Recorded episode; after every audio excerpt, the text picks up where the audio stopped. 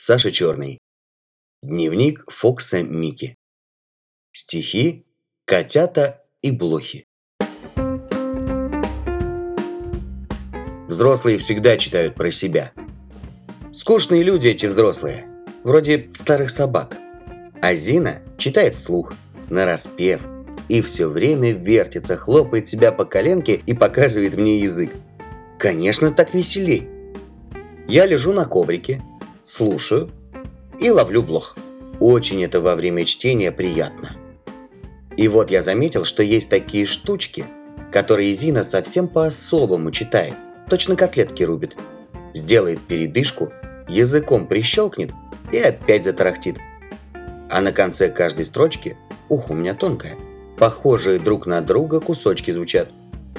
Дети отца, сети мертвеца. Вот это и есть стихи. Вчера весь день пролежал под диваном. Даже похудел. Все хотел одну такую штучку сочинить. Придумал.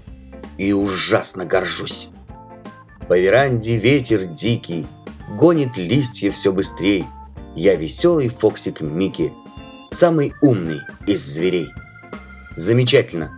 Сочинил и так волновался, что даже не мог обедать. Подумайте, это первые в мире собачьи стихи – а ведь я не учился ни в гимназии, ни в цехе поэтов. Разве наша кухарка сочинит такие стихи? А ведь ей 43 года, а мне только два. Гав. Эта кубышка Зина и не подозревает, кто у нее живет в доме. Запеленала меня в салфетку, уткнула в колени и делает мне замшевой притиралкой маникюр. Молчу и вздыхаю. Разве девочка что-нибудь путное придумает? И вот, лежа пробовал прочесть про себя свои стихи наоборот. Тя, может быть, так еще звончей будет? Дикий ветер в веранде по, быстрее все листья гонит. Микки Фоксик веселый я, зверей из умный самый. Ай-яй-яй, что же это такое? Котята!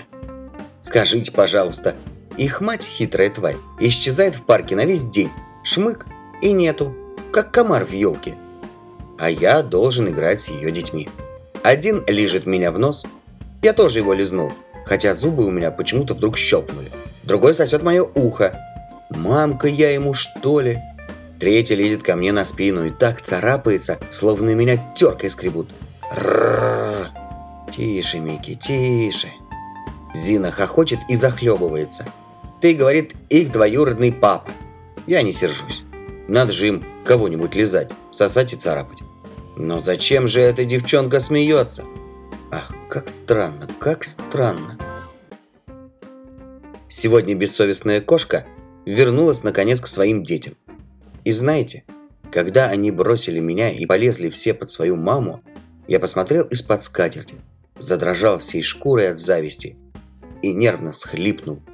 Непременно напишу об этом стишок. Ушел в аллею. Не хочу больше играть с котятами. Они не оценили моего сердца. Не хочу больше играть с Зиной. Она вымазала мне нос губной помадой. Сделаю с диким Фоксом. Буду жить на каштане и ловить голубей.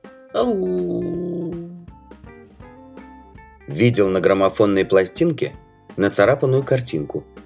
Фокс сидит перед трубой, склонил голову на бок, свесил ухо и слушает. Че-пу-ха.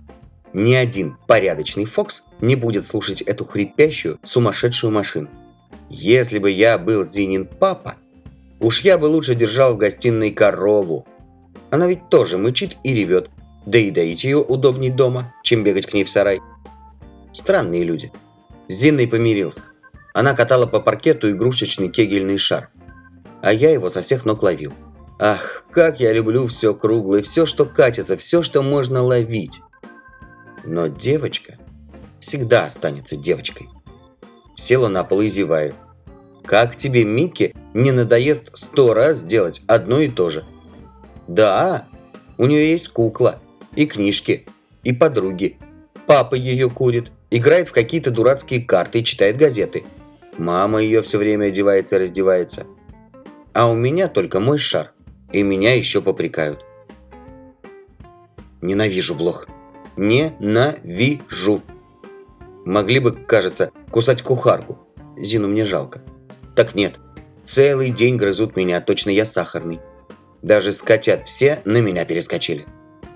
Ладно, пойду в переднюю, лягу на шершавый коврик спиной к низу и так их разотру, что они в обморок попадают. Гав, гав, гав! Затопили камин. Смотрю на огонь. А что такое огонь, никому не известно. Фокс Микки. Собака-поэт, умнее которой в мире нет.